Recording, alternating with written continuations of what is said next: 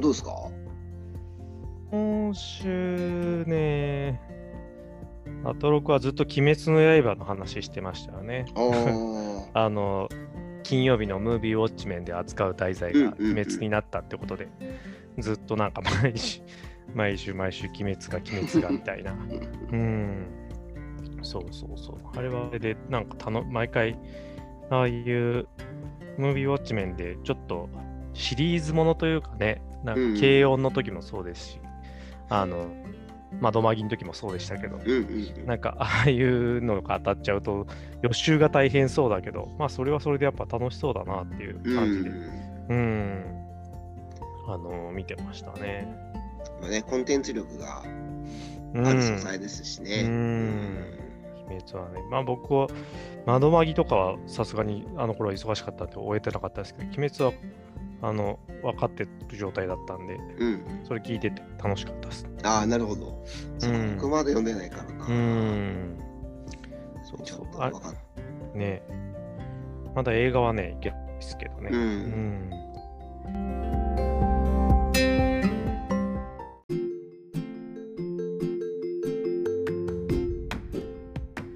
あの僕、笹団子マシンさん対、あ、あのリモートプロレス。ラムライダーさんラムライダーのあ DJ のリモートプロレスはいのもう、これリモートプロレス何回目なんだろうな。5回目ぐらいなのかな。そうですね、それぐらいかな。ううん。ん。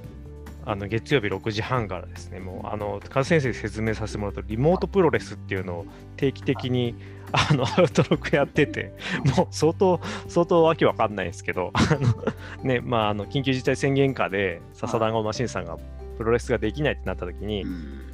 こうリモートで、 Zoom 上で、言葉で、あの、こう、あの、相手を攻撃、はい。別にディスるとかじゃなくて、じゃあ、あの今、何々選手が、あのードロップキックの体勢まで来ているので、えー私はそのドロップキックを一旦受けますみたいな、そしてその後でもあんま効いてませんみたいな、なんかその体重がこの人軽いので、でその状態からあの寝技に持ち込みますみたいな、そういうこと、ことで、す30秒ずつ。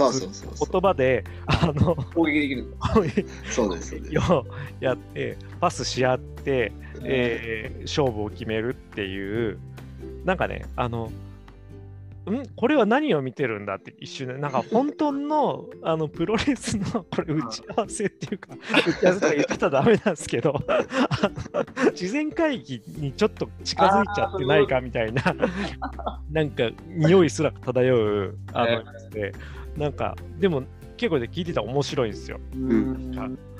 そう、それをね、今回、初のリモートプロレスの異種格闘技戦っていう、もう何が何やらっていう感じなんですけど、ミュージシャンが。今まではプロレスラー同士がそうやってリモートでやってたんですけど、言葉だけだったら体格関係ないんだ。そう。そうなんです今回ね、ミュージシャン、ラムライダーさんとの対決対決になって、なんかね、おもすげえね、面白かっえー。そうミュージシャンは音ネタをめちゃくちゃ持ってるから、はいはいはい。いくらでも音が出せるんですよ。た。うん、そのなんかここなんかね、そう技受けるっていう最初なったんですけど、その技かわすって音出して、うん、あのかわしましたとか、そのこう殴る音とかめちゃくちゃ連打して、うん。あのこんな音で攻撃もできますとかパパパパパパパって痛い痛い痛い痛い痛いみたいな感じで。最強なのではないかっていう。なんかねあの格ゲーみたいな雰囲気になってくる。そう、はい。僕ちょっとね、ジョジョっぽいなって思って、なん音によって攻撃するスタンド使いみたいな。ありましたねそういうの。そうんうんなんか今 今まで打撃のみで戦ってた笹団子さんに対して、なんか音を具象化して戦ってくる敵が現れたみたいな、なんか 感じがしてね、なんだろうな。なんか新しかったですね。うんもう相当、果たしてあれ、新規で聞いてくる人いるんだろうかっていうぐらいあの相当はガラパゴス化したリテラシーが必要なコンテンツになってるんですけど、なんかでもね、お面白かったですね。うん、面白かったですね。遊びあの、うんほんと、ラジオっていうしかもビジュアルがない中での遊びっていうう感じがん。あって、楽しい。あの、毎回何気何気楽しみになっちゃううんやつですね。うん面白かった。あ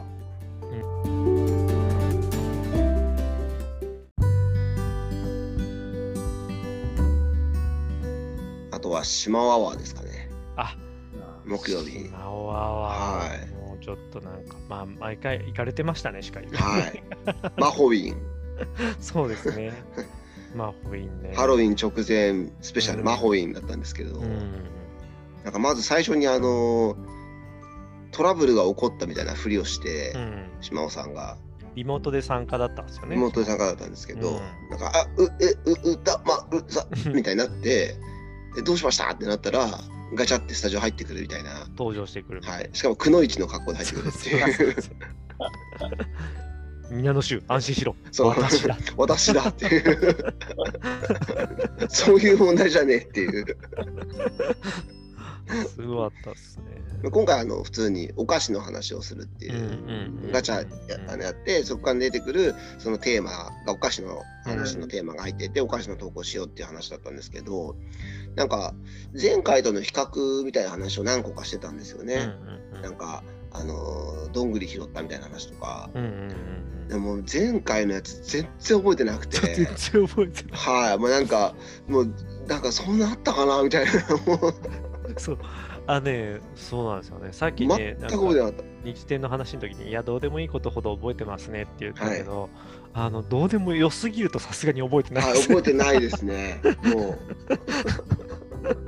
全く覚えてなかっ記憶にないから、そのなんか前回からの伏線を回収する的な展開とかを、ね、作家の小川さんとかが書いてるんだけど。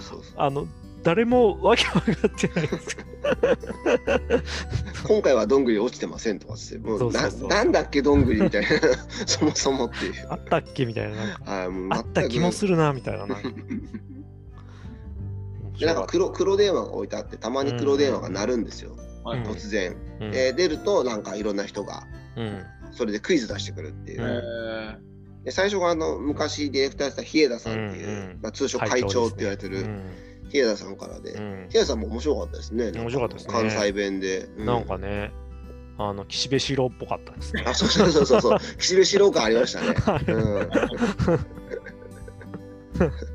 なんか僕僕が初めて見たホラー映画うんなんでしょうみたいな出してきて、ヒントはすげえもう直球のヒントっていうそうそうそででででっつってう。もう、あそれしかねえじゃんつってさもうそしてホラーなのか。まあちょっと若干そうですね。そううん。すごい面白かっうん。た。あとねあのピエール藤巻さんもそう、ピエール・藤巻さんな。島ワワでおなじみの。ヒヤヒヤするんだよな。いやー、すごかったですね。もう、もう完成度すごかったですね。すごかったですね。喋りのうまさも、うんあの島尾さんの保育園のママ友なんですけど、うんうん本当ただの素人なんですけど、はい、いや、めっちゃ面白いですよね、あの人。うん、ただのママ友なのに、あの一番どぎつい下ネタをぶっはい、そう、ぶっこんでくるっていう。込み続けるんです。大丈夫かなって思うぐらい。えうん本当に。ちなみに、フィエル藤巻さんのクイズは、昔、大阪のバーで、あの殿方に、その あなたは私が見た中で、その最高の名器だと。うん。言われたと。でそれはその体の一部のどこかを見てそうその人は判断したんですけどさあその体の一部はどこでしょうっていうクイズだったんですそう。で答えは耳耳なんですけど。あそう。いやー、本当にあれはなんかな。もう何度目かだから、なんかでも、すごい、ですね。でも、まあ名前もピエール藤巻で出てきてるからっていうのもありますけど、なんかその、ちょっとね、タレント感ありますよね。いや本当に 本当にうん。ラジオネームピエール・藤本さんいやうん本当になんかあのー若干入れ込んでくる下ネタっぽいところをうんうんうん歌丸さんが拾わないようにしているのを 島尾さんが「ダメですよちゃんと拾わないと」って。怒るみたいなくだりもありましたね。そうですね。何を聞かされてるんだろう僕らはっていう、うんあんまり歌丸さんね普段そういうことしないし最近特にしないようにしてるんうんうん、ご時世的にみたいな、はいね、ご時世というか、まあ時代的にっていう。はうん。い、もう島尾さんがむしろそれを煽っていくっていう、そうそうそうそう。一生懸命拾ってましたね。はい、ほらちゃんとそういうとこ拾わないと、うん。いや、もうね、すごかったな。めちゃめちゃだったな。最後に高木が山本アナが出てきて、ーで山本アナも中継っていうか電話出演のうん。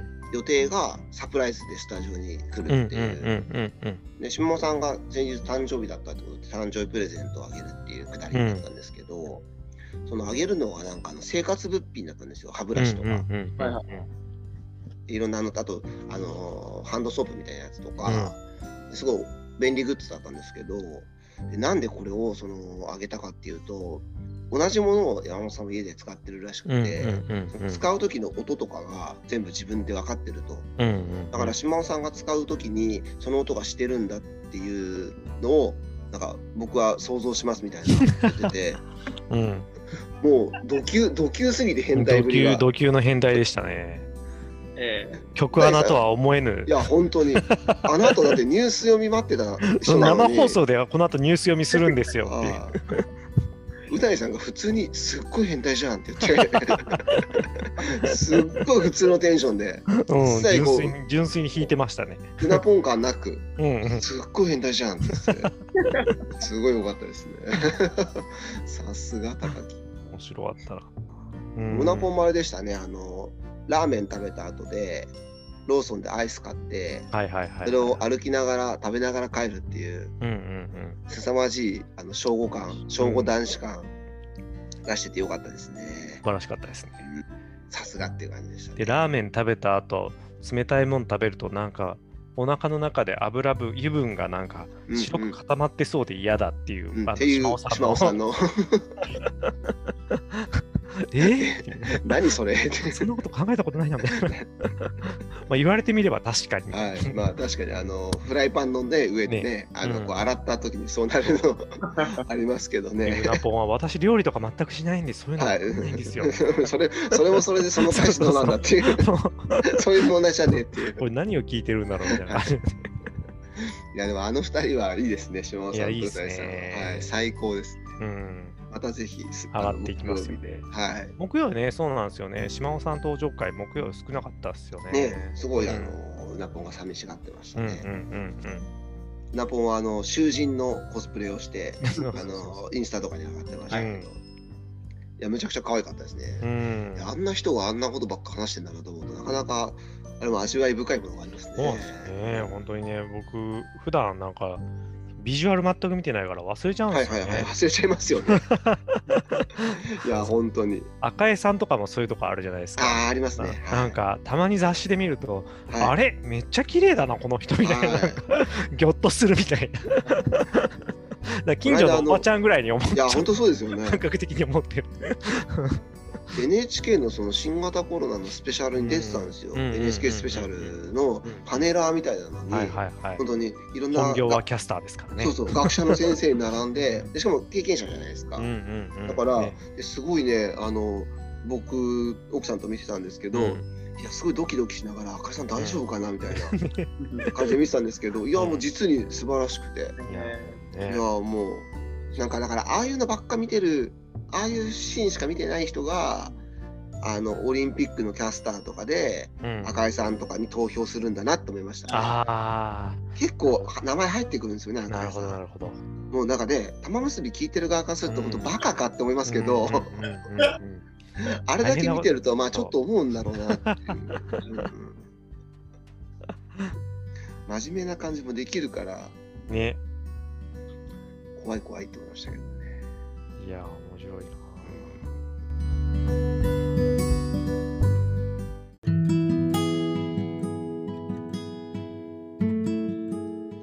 他他はいかがですか？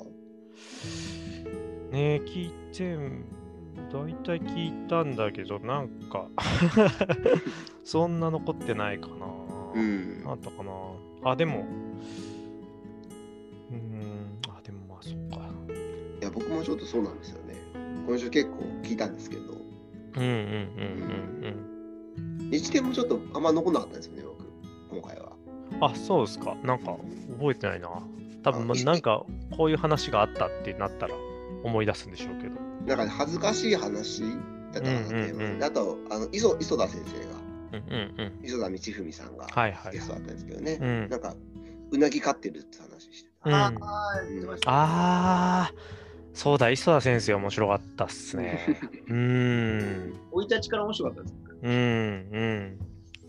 そうですね。あの、そうそうそう、二条城のうんうんうん、あ。あのオンラインツアーをあやったりしてますよってあの言ってて、で、二条城のその西門が普段非公開なんですよねはい。うんあので、そこを見せてくれるならやりますよって京都市で見せてもらってって言って、あの、すごい、あの西門、えあの、磯先生も話してましたけど、その、あそこから、あの、慶喜が逃げて、うん。うん。で、そのまま流れ流れで鳥羽伏見の戦いとかになんか移っていくんですけど、その結構や歴史的な場所なんですよね、本当に。うん。で、僕、ミッチス見たことあって、あれだってその逃げるところあれでしょ？その磯田先生が見たいって言って。そうです、そうです、そうです。そう条件にしたでもなかなか見れないって言ってましたね、あの普段非公開なんですけど、あの稀に公開されることがあって、そうそうそうそう。っていうのと、あと、これあれなんですけど、先去年47回二条城でやったんですけど、その時に、あのーそこのツアーを組み込んでもらってたんですよ。えーそうなんですか、はいそうそうえーすごいうん。本当にね、いっぱい落書きしてあるんですよ。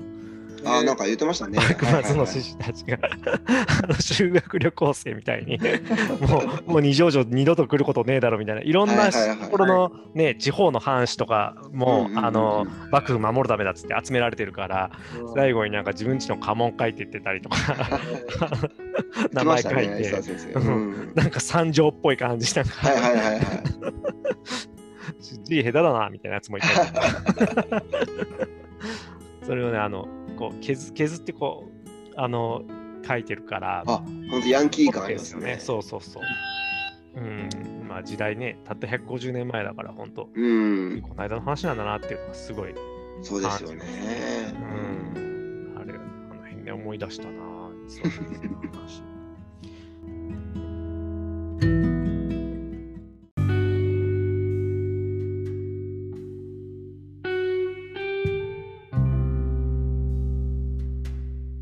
とあれでしたね、こ先週なんかあの地球、C、地球温暖化？CO2 削減キャンペーン週間みたいな形で、あはいはいはいはい。ラジオ全体がこう、うんうんうん。なんかそのね、あの戸田掃除新庄っていうか再生エネルギーだけを使った形で今放送してますみたいなうん形でやってて、で、えーセッションとかでも、その、ちょうど火曜日だったかな、あの、菅さんが2050年をめどに、えー CO2、あーまあ、実質ゼロっていうのを、あの発表してっていうのを受けて、まあ、あの海外の政策とか含めて、えーここから、あのーどうなっていくか読み解くみたいな話があったんですけど、うなるほど、ん、そうそうそうそう。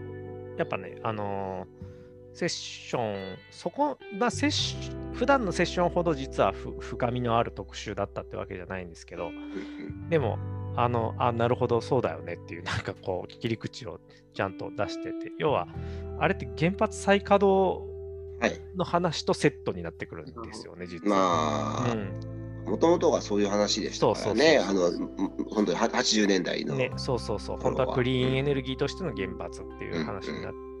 やっぱ原発の稼働がしていかないことには、多分あの2050年実質ゼロ難しいんじゃないかみたいなことで、多分そこへのこうアクセルも踏むっていうことと、実はセットで話されていく可能性うん。があるみたいな、うん、ことで、まあその原発問題ね、ほんほんと、原発どうするかって実は SDGs ではあの明言されてないんですよね。あああなるほどなるほど、うん、あのペンディングはペンディング課題なんですよ。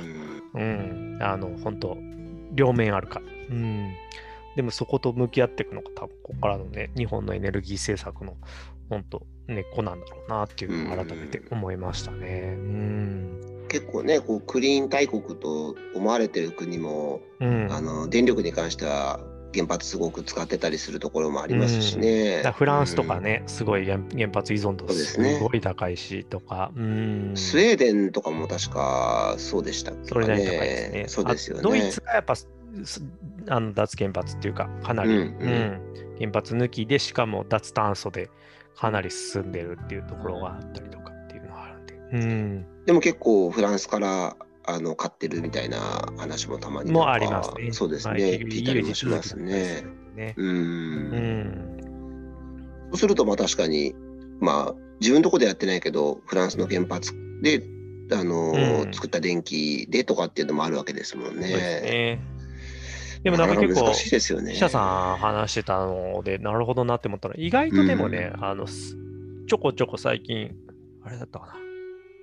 この話はしなかったですけど、何個かやっぱ再生エネルギー100%でいくっていうことは、やろうと思えば別にできるはできるっていう感じになりつつああって、そういう国とかも出てきてはいって。ーそれはち蓄電の技術が発達したってことですか？ね、あのいろいろ整備もしていって、うん、どっちかっていうと、あの最後まで多分課題として残るのは運輸うん、で、あのし出さない、CO2 出さないっていうのうんは相当こう、うんほど。飛行機どう飛ばすかとかの話ですはね。い、うん。車、そうそうそうです。うん。そうですよね。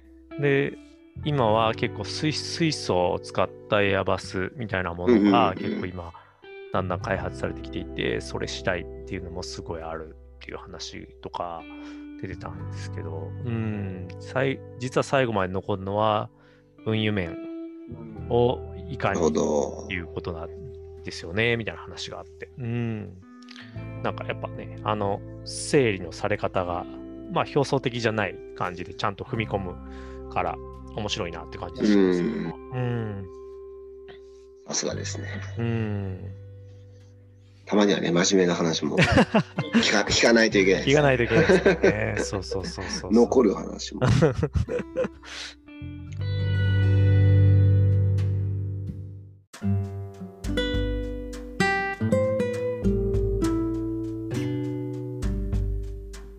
じゃあ、そろそろですかねで。すかね。はい。今回はすみません、2本撮りでお疲れ様でしたやりまねうん。多分これで、はい、2個分いけると思います。